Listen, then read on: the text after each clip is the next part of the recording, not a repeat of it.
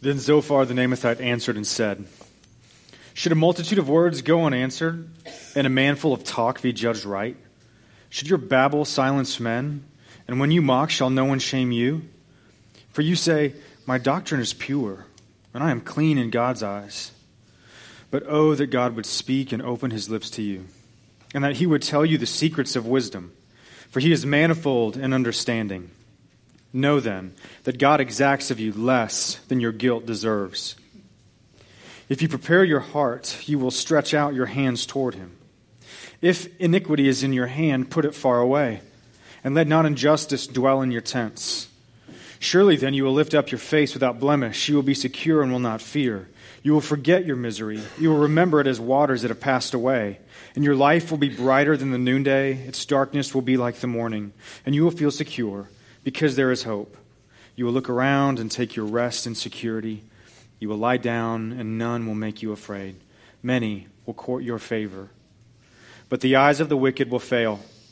All way of escape will be lost to them, and their hope is to breathe their last. Behold, my eye has seen all this. My ear has heard and understood it. What you know, I also know. I am not inferior to you. But I would speak to the Almighty, and I desire to argue my case with God. As for you, you whitewash with lies, worthless physicians, all of you. On that you would keep silent, and it would be your wisdom. Hear now my argument, and listen to the pleading of my lips. Will you speak falsely for God and speak deceitfully for Him? Will you show partiality toward Him? Will you plead the case for God? Will it be well with you when he searches you out? Or can you deceive him as one deceives a man? He will surely rebuke you if in secret you show partiality. Will not his majesty terrify you and the dread of him fall upon you? Your maxims are proverbs of ashes, your defenses are defenses of clay. Let me have silence, and I will speak. Let come what may. Why should I take my flesh and my teeth and put my life in my hands? Though he slay me, I will hope in him. Yet I will argue my face, my ways to his face. But a man dies and is laid low, man breathes his last, and where is he? As waters fail from a lake and a river wastes away and dries up, so a man lies down and rises not again till the heavens are no more, and he will not awake or be aroused out of his sleep. Oh, that you would hide me in Sheol, that you would conceal me into your wrath past, that you would be that you would appoint me a set time and remember me. If a man dies, shall he live again? All the days of my service I would wait till my renewal should come. You would call, and I would answer you. You would long for the work of your hands, for then you would number my steps. You would not keep watch over my sin. My transgression would be sealed up in a bag, and you would cover over my iniquity. But the mountain falls and crumbles away, and the rock is removed from its place. The waters wear away the stones, the torrents wash away the soil of the earth. So you destroy the hope of man. You prevail forever against him, and he passes. You change his countenance and send him away. His sons come to honor, and he does not know it, for they are, they are brought low, and he perceives it not. He feels only the pain of his own body, and he mourns only for himself. The word of the Lord.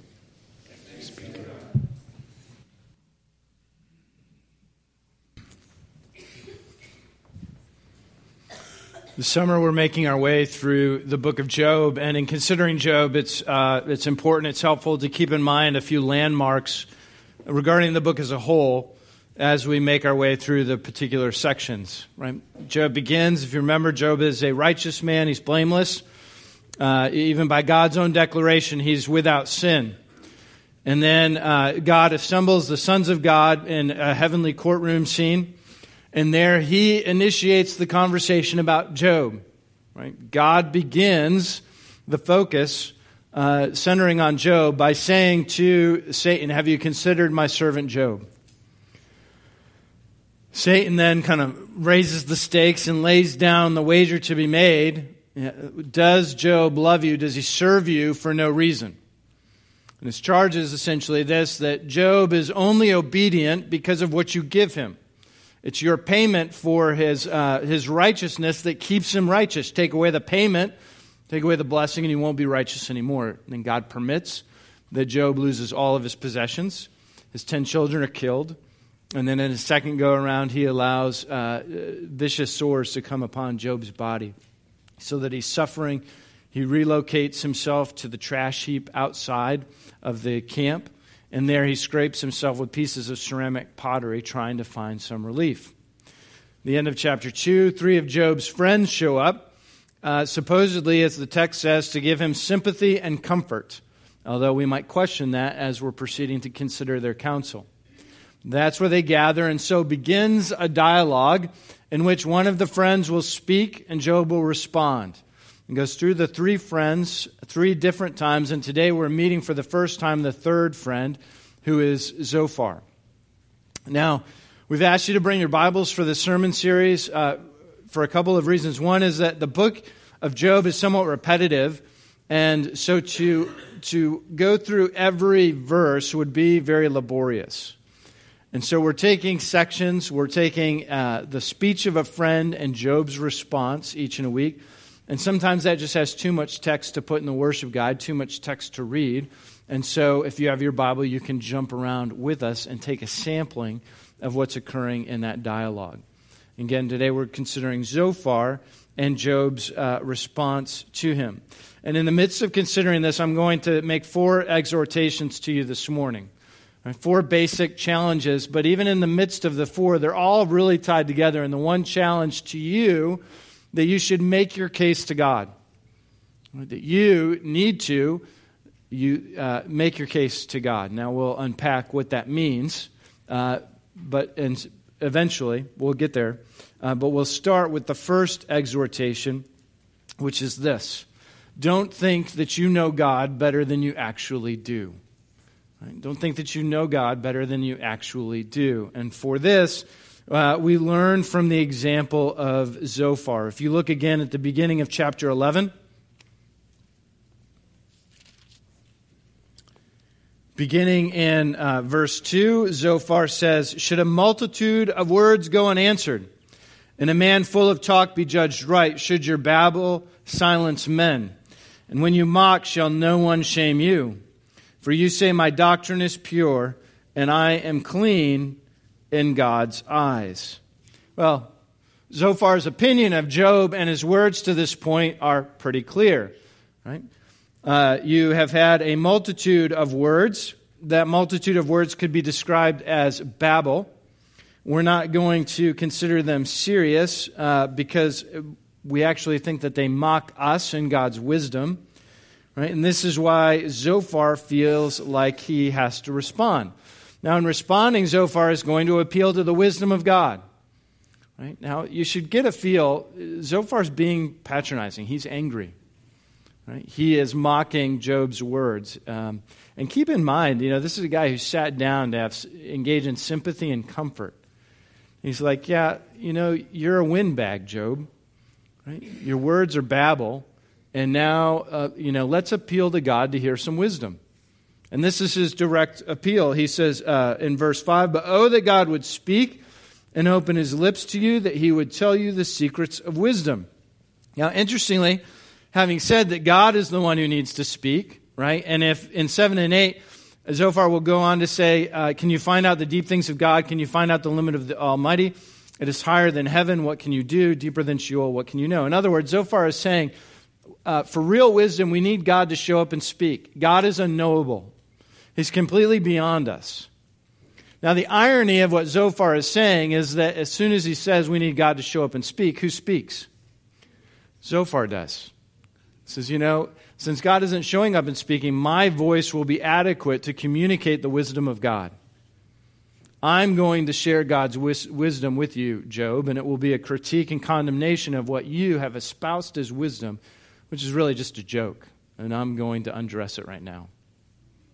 Now, interestingly, Zophar makes another uh, assertion, which really is highly problematic for Zophar's theological system. Now, remember, all three friends are firmly in the camp of what we might call retributive justice. And that notion is simply uh, born out of Deuteronomy, it's born out of Proverbs. It's a very common theme in the Old Testament canon up to this point in time, which is if you obey, you will be blessed. And if you disobey, you will be cursed. And this is how God uh, metes out very fairly what you deserve.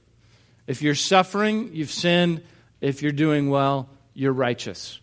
This is his system, but notice what Zophar throws out at the end of verse 6 in chapter 11. Know then that God exacts of you less than your guilt deserves. With friends like this, who needs enemies? Right? In the midst of suffering, in the midst of lament, Zophar says, And you know what, Job? You haven't actually gotten what you deserve. God's withheld you think it's bad, but if you actually got what you deserved, it would be much worse. Now, on what grounds can Zophar say that? Zophar exists in a system, and he's going to go on to explain a system in which God hands out justice exactly as it's deserved. But here he feels free to just poke at Job and say, you know, you, it could be a lot worse. You've not gotten what you have deserved. He's not exploring the mercy of God. You see, Zophar just, without even apparently realizing it, has had to alter his theological system. It's not consistent. He wants to, and part of it is his anger at Job. Because you see, uh, if Job is right, and if Job has suffered for no reason, then Zophar's theological system is completely out the window. Like the entire way he's ordered his life is no longer valid. It's undermined by Job, which is, you know, the virus that eats away at the code that Zophar and his friends have lived by. So there's a lot at stake for Zophar, which is one of the reasons that he's angry. Right, but Zophar is a picture of someone who believes that he speaks the wisdom of God. All three friends do. Now, the really challenging part about this and about the book of Job is that, in a sense, they do. Zophar and the three friends are simply rehearsing theology that is born out of Deuteronomy. They're saying, a, in essence, an orthodox position in which Job just won't fit. And it's in that presumption, their unwillingness to consider Job's story and to take it seriously, that they can't think beyond their words. And so this will lead Job, if you look over to 13 in chapter 4, when Job gets his turn to speak uh, to the friends, As for you, you whitewash with lies. Worthless physicians are you all. Oh, that you would keep silent, and it would be your wisdom. Hear now my argument and listen to the pleading of my lips. Will you speak falsely for God and speak deceitfully for him? In other words, Job says, You don't speak truly of God. Your words are false and they're deceitful. And that is the exact charge that God Himself will take up toward the friends at the end of the book. That their words have not been accurate uh, in terms of representing Yahweh. You know, I said at the outset, I, I couldn't figure out why, uh, why the friends are foreigners. This is one of the mysterious, one of many mysterious aspects to the book of Job. But you have, uh, none of them are Israelites. Right? Here in this particular context, Zophar is a Naamathite. And so, why are these individuals brought together to counsel Job about Israel's God? And what I think the author is actually saying is uh, these people think they know God, but they don't really, and therefore they're not true Israelites. And he assigns them foreign identities to say, uh, you, you speak about something that you don't really know, that you're not really a participant in the covenant of. And it's, uh, it's a way of uh, in, cluing us in as the readers to understand oh, you can talk like you know God, but that doesn't mean you know Him. And that's the first challenge, is to look at the example of Zophar and to be warned. It's one thing to think you know God, it's another thing to know God. Well, what is the difference between the two? How do we move from uh, the error of one to the wisdom of another? We've already kind of hinted at the second exhortation, which is a challenge to you to think deeply about God and to think deeply about life. The failure of Job's three friends is to believe that Job is an anomaly. That by virtue of suffering and being cursed, even though he is righteous, he does not fit anything that has come before in the canon. And so, by failing to say, well, what if this is true? What might it mean?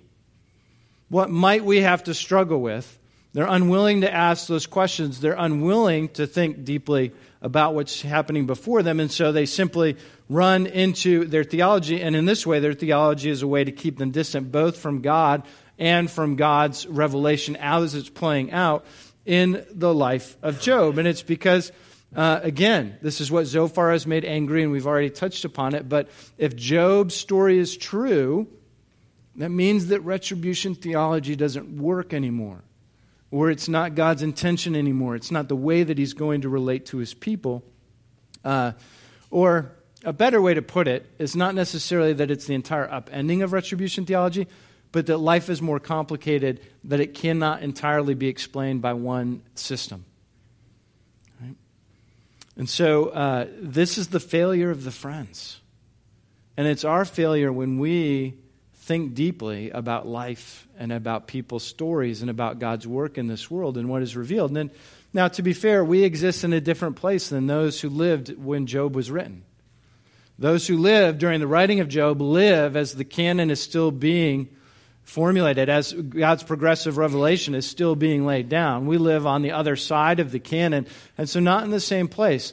But we could certainly exercise or aspire to a degree of humility in that if we were to think about the Copernican revolution and the way in which we were very reluctant to acknowledge that no, the sun does not revolve around the earth, but the earth revolves around the sun, or if we were to think about in our own country's history how you can identify any major denomination, including Presbyterianism, particularly Southern Presbyterianism, and you can identify major theologians who argued at length that slavery was God's intention and blessing to his people and a good provision to engage in. Right? Right? There are areas that we can look at and say we should have we should have taken a step back and we should have thought more deeply. We should have been less eager to pronounce some judgment, and we should have wrestled with the complexity of God and life. Right? We're talking about the omnipotent creator and his engagement with our finiteness. That, of course, is going to be complicated. And if we rush to quick or easy answers, we're sometimes not going to think deeply in the way we need to, and we run the risk of being a Zophar, a Bildad, or an Eliphaz. In fact, I'll show you exactly how we run that risk uh, with the third exhortation. And this is that you uh, are to make your case before God. Now, Job is, is the paradigm here. The friends are critiqued at the end of the book, and Job is vindicated.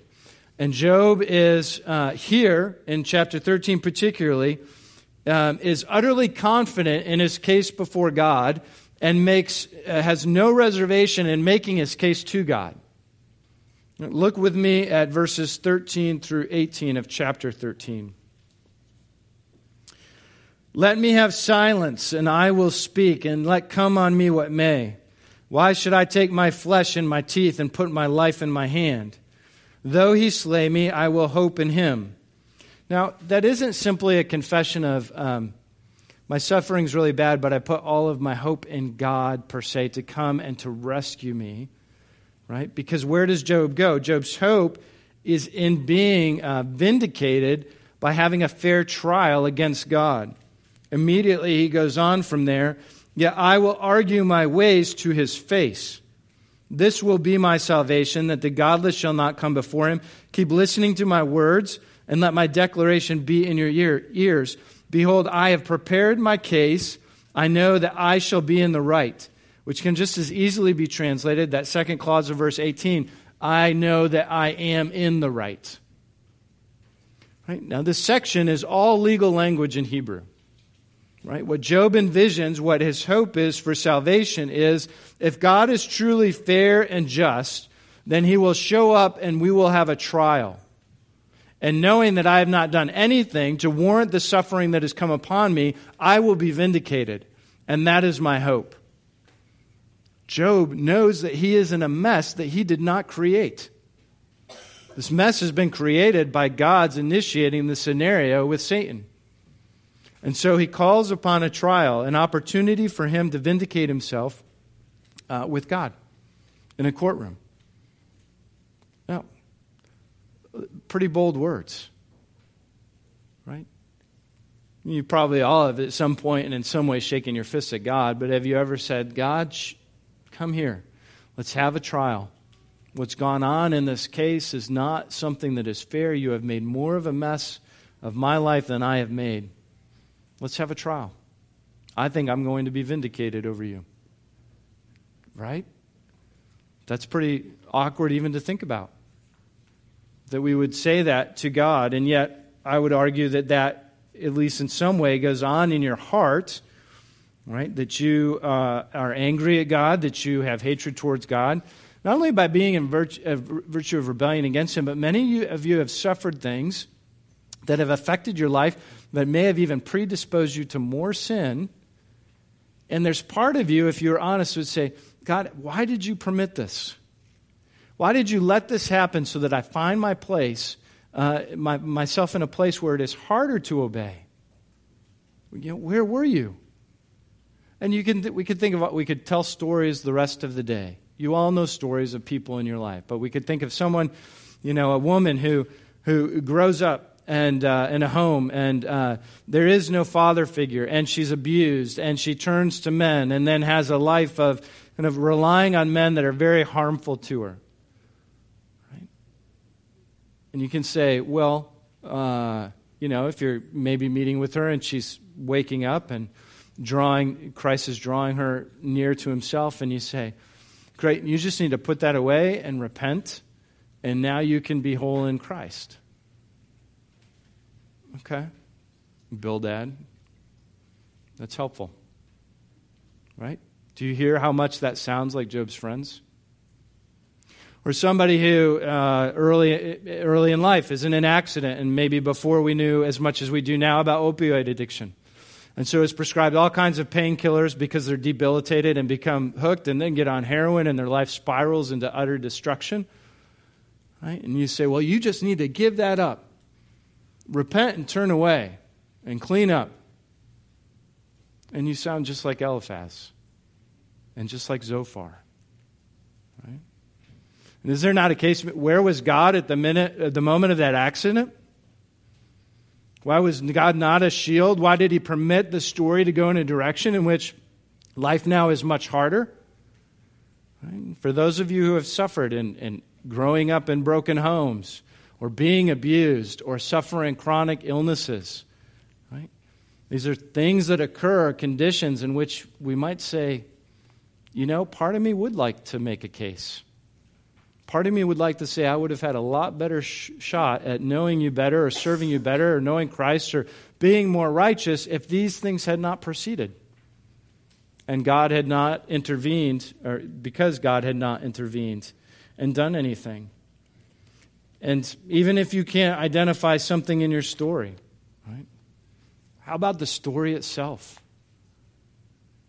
What is the snake doing in the garden? Right? Where's, where's Gabriel arguing the other side? As Satan tempts our first parents to sin, where is the other side being presented saying, hey, don't do that? It's not a good idea. His promises are empty. That's not there. Right? And at some level, you have got to wrestle with the reality that Paul speaks of in Romans 8 that God has willingly subjected the creation to futility. This is part of his intention.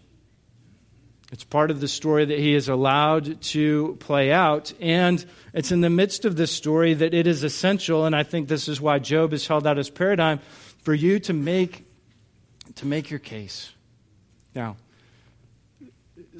probably plenty of you are pretty uncomfortable with that idea. So let, us talk about it just a little bit more, and let's, let's lower the ante and just talk about a normal friendship all right, and then come back and apply it to what we're talking about with God.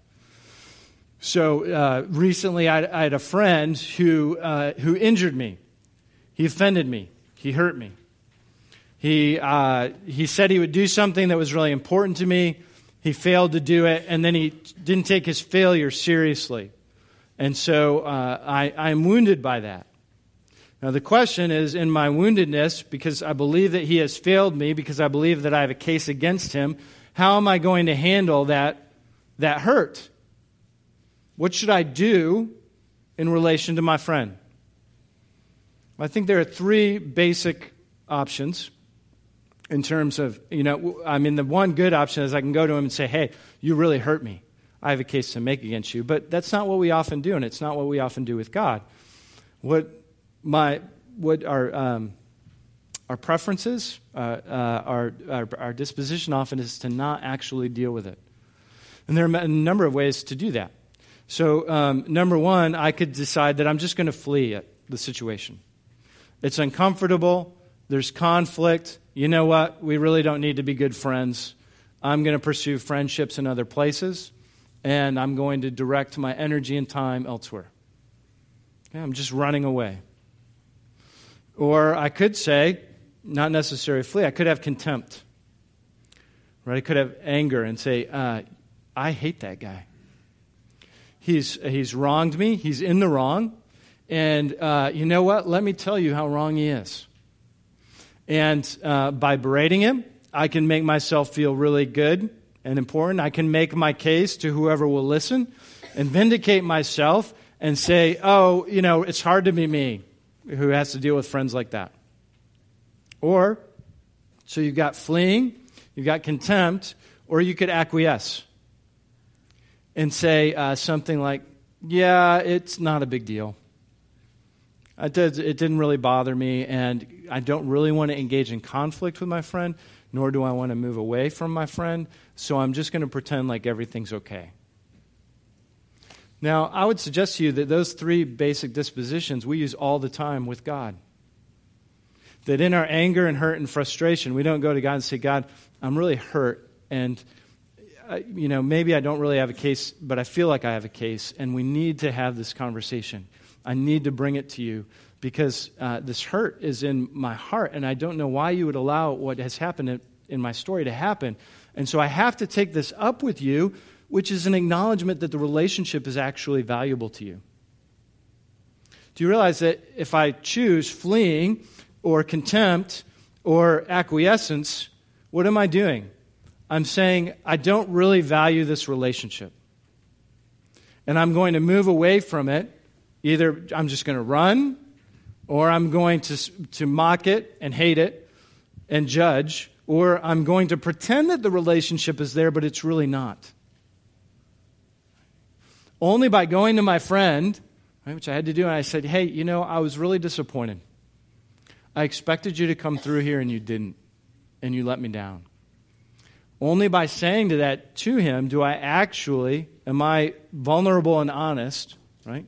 And I'm not pretending. All of these things involve image because we're pretending that something that is the case is not the case. Right? And I communicate that I, this relationship is valued to me and I'm willing to work towards experiencing it and understanding it. And it's the similarities are stark in our relationship with God. Right? Our ability to choose to flee, to exercise contempt, to acquiesce, and to not engage in real relationship. Job is an exemplar of something that is vastly different. I will make my case. Come and show up, God. Let us have a trial. And I'm, I'm right. You're not blameless like Job, right? But the point is that without being honest and straightforward with God in that fashion, you're moving away from relationship rather than toward relationship.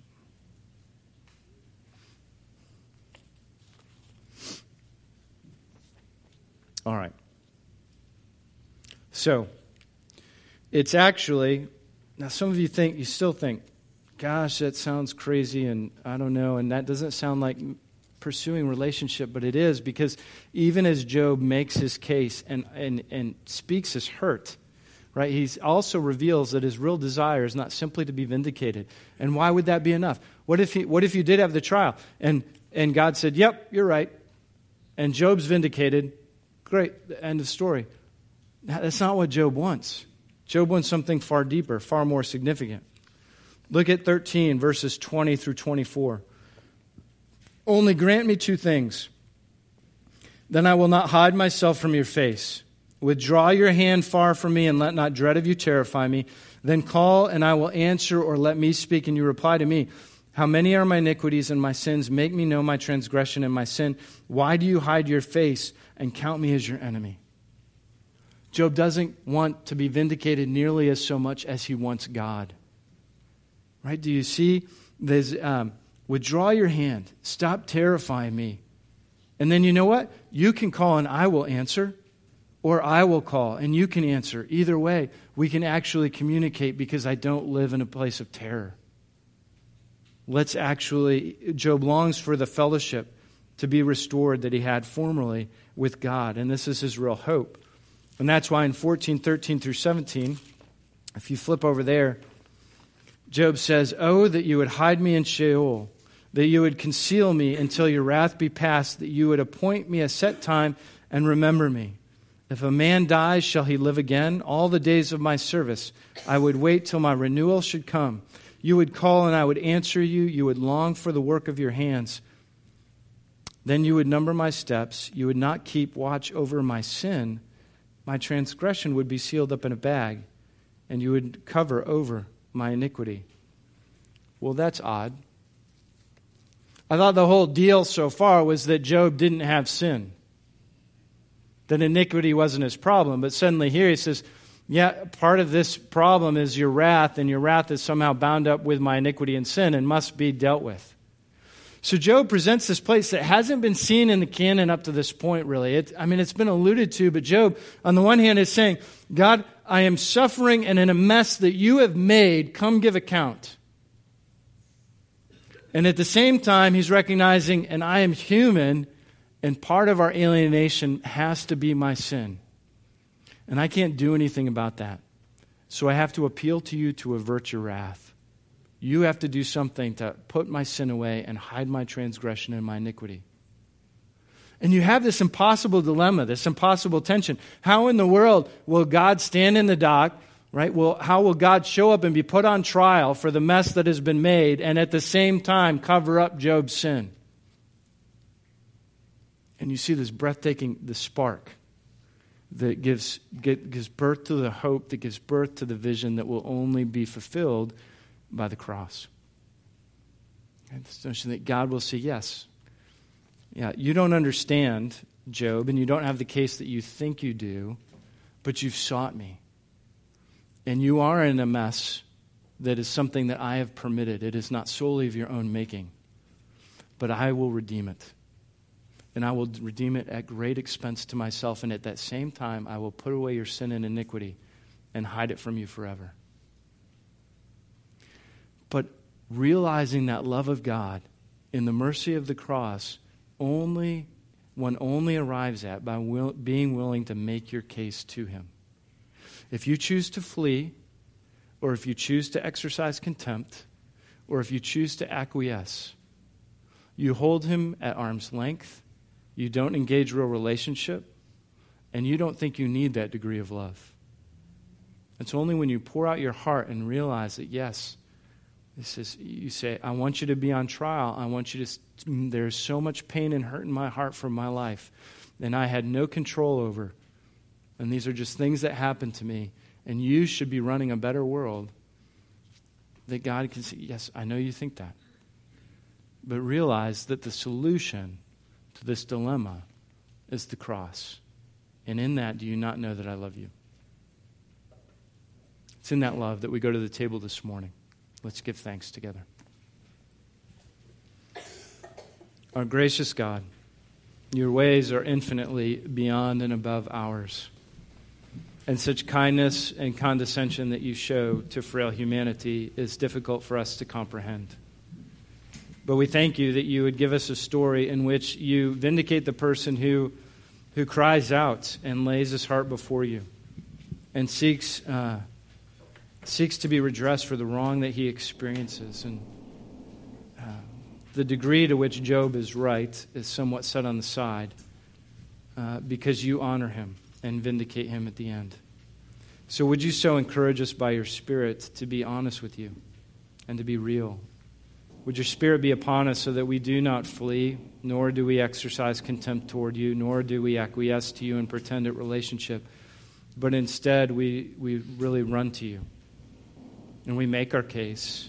And in making that very case, case we meet uh, Christ at the cross. So would you invite us there now, even as we partake of the nourishment that you have offered to us? Fill us up with the blood and body of Christ in such a way uh, that we, we are equipped to be far more real with you, and as a result, um, to become far more human than we are at this moment. We ask for your grace in this in Christ's name. Amen.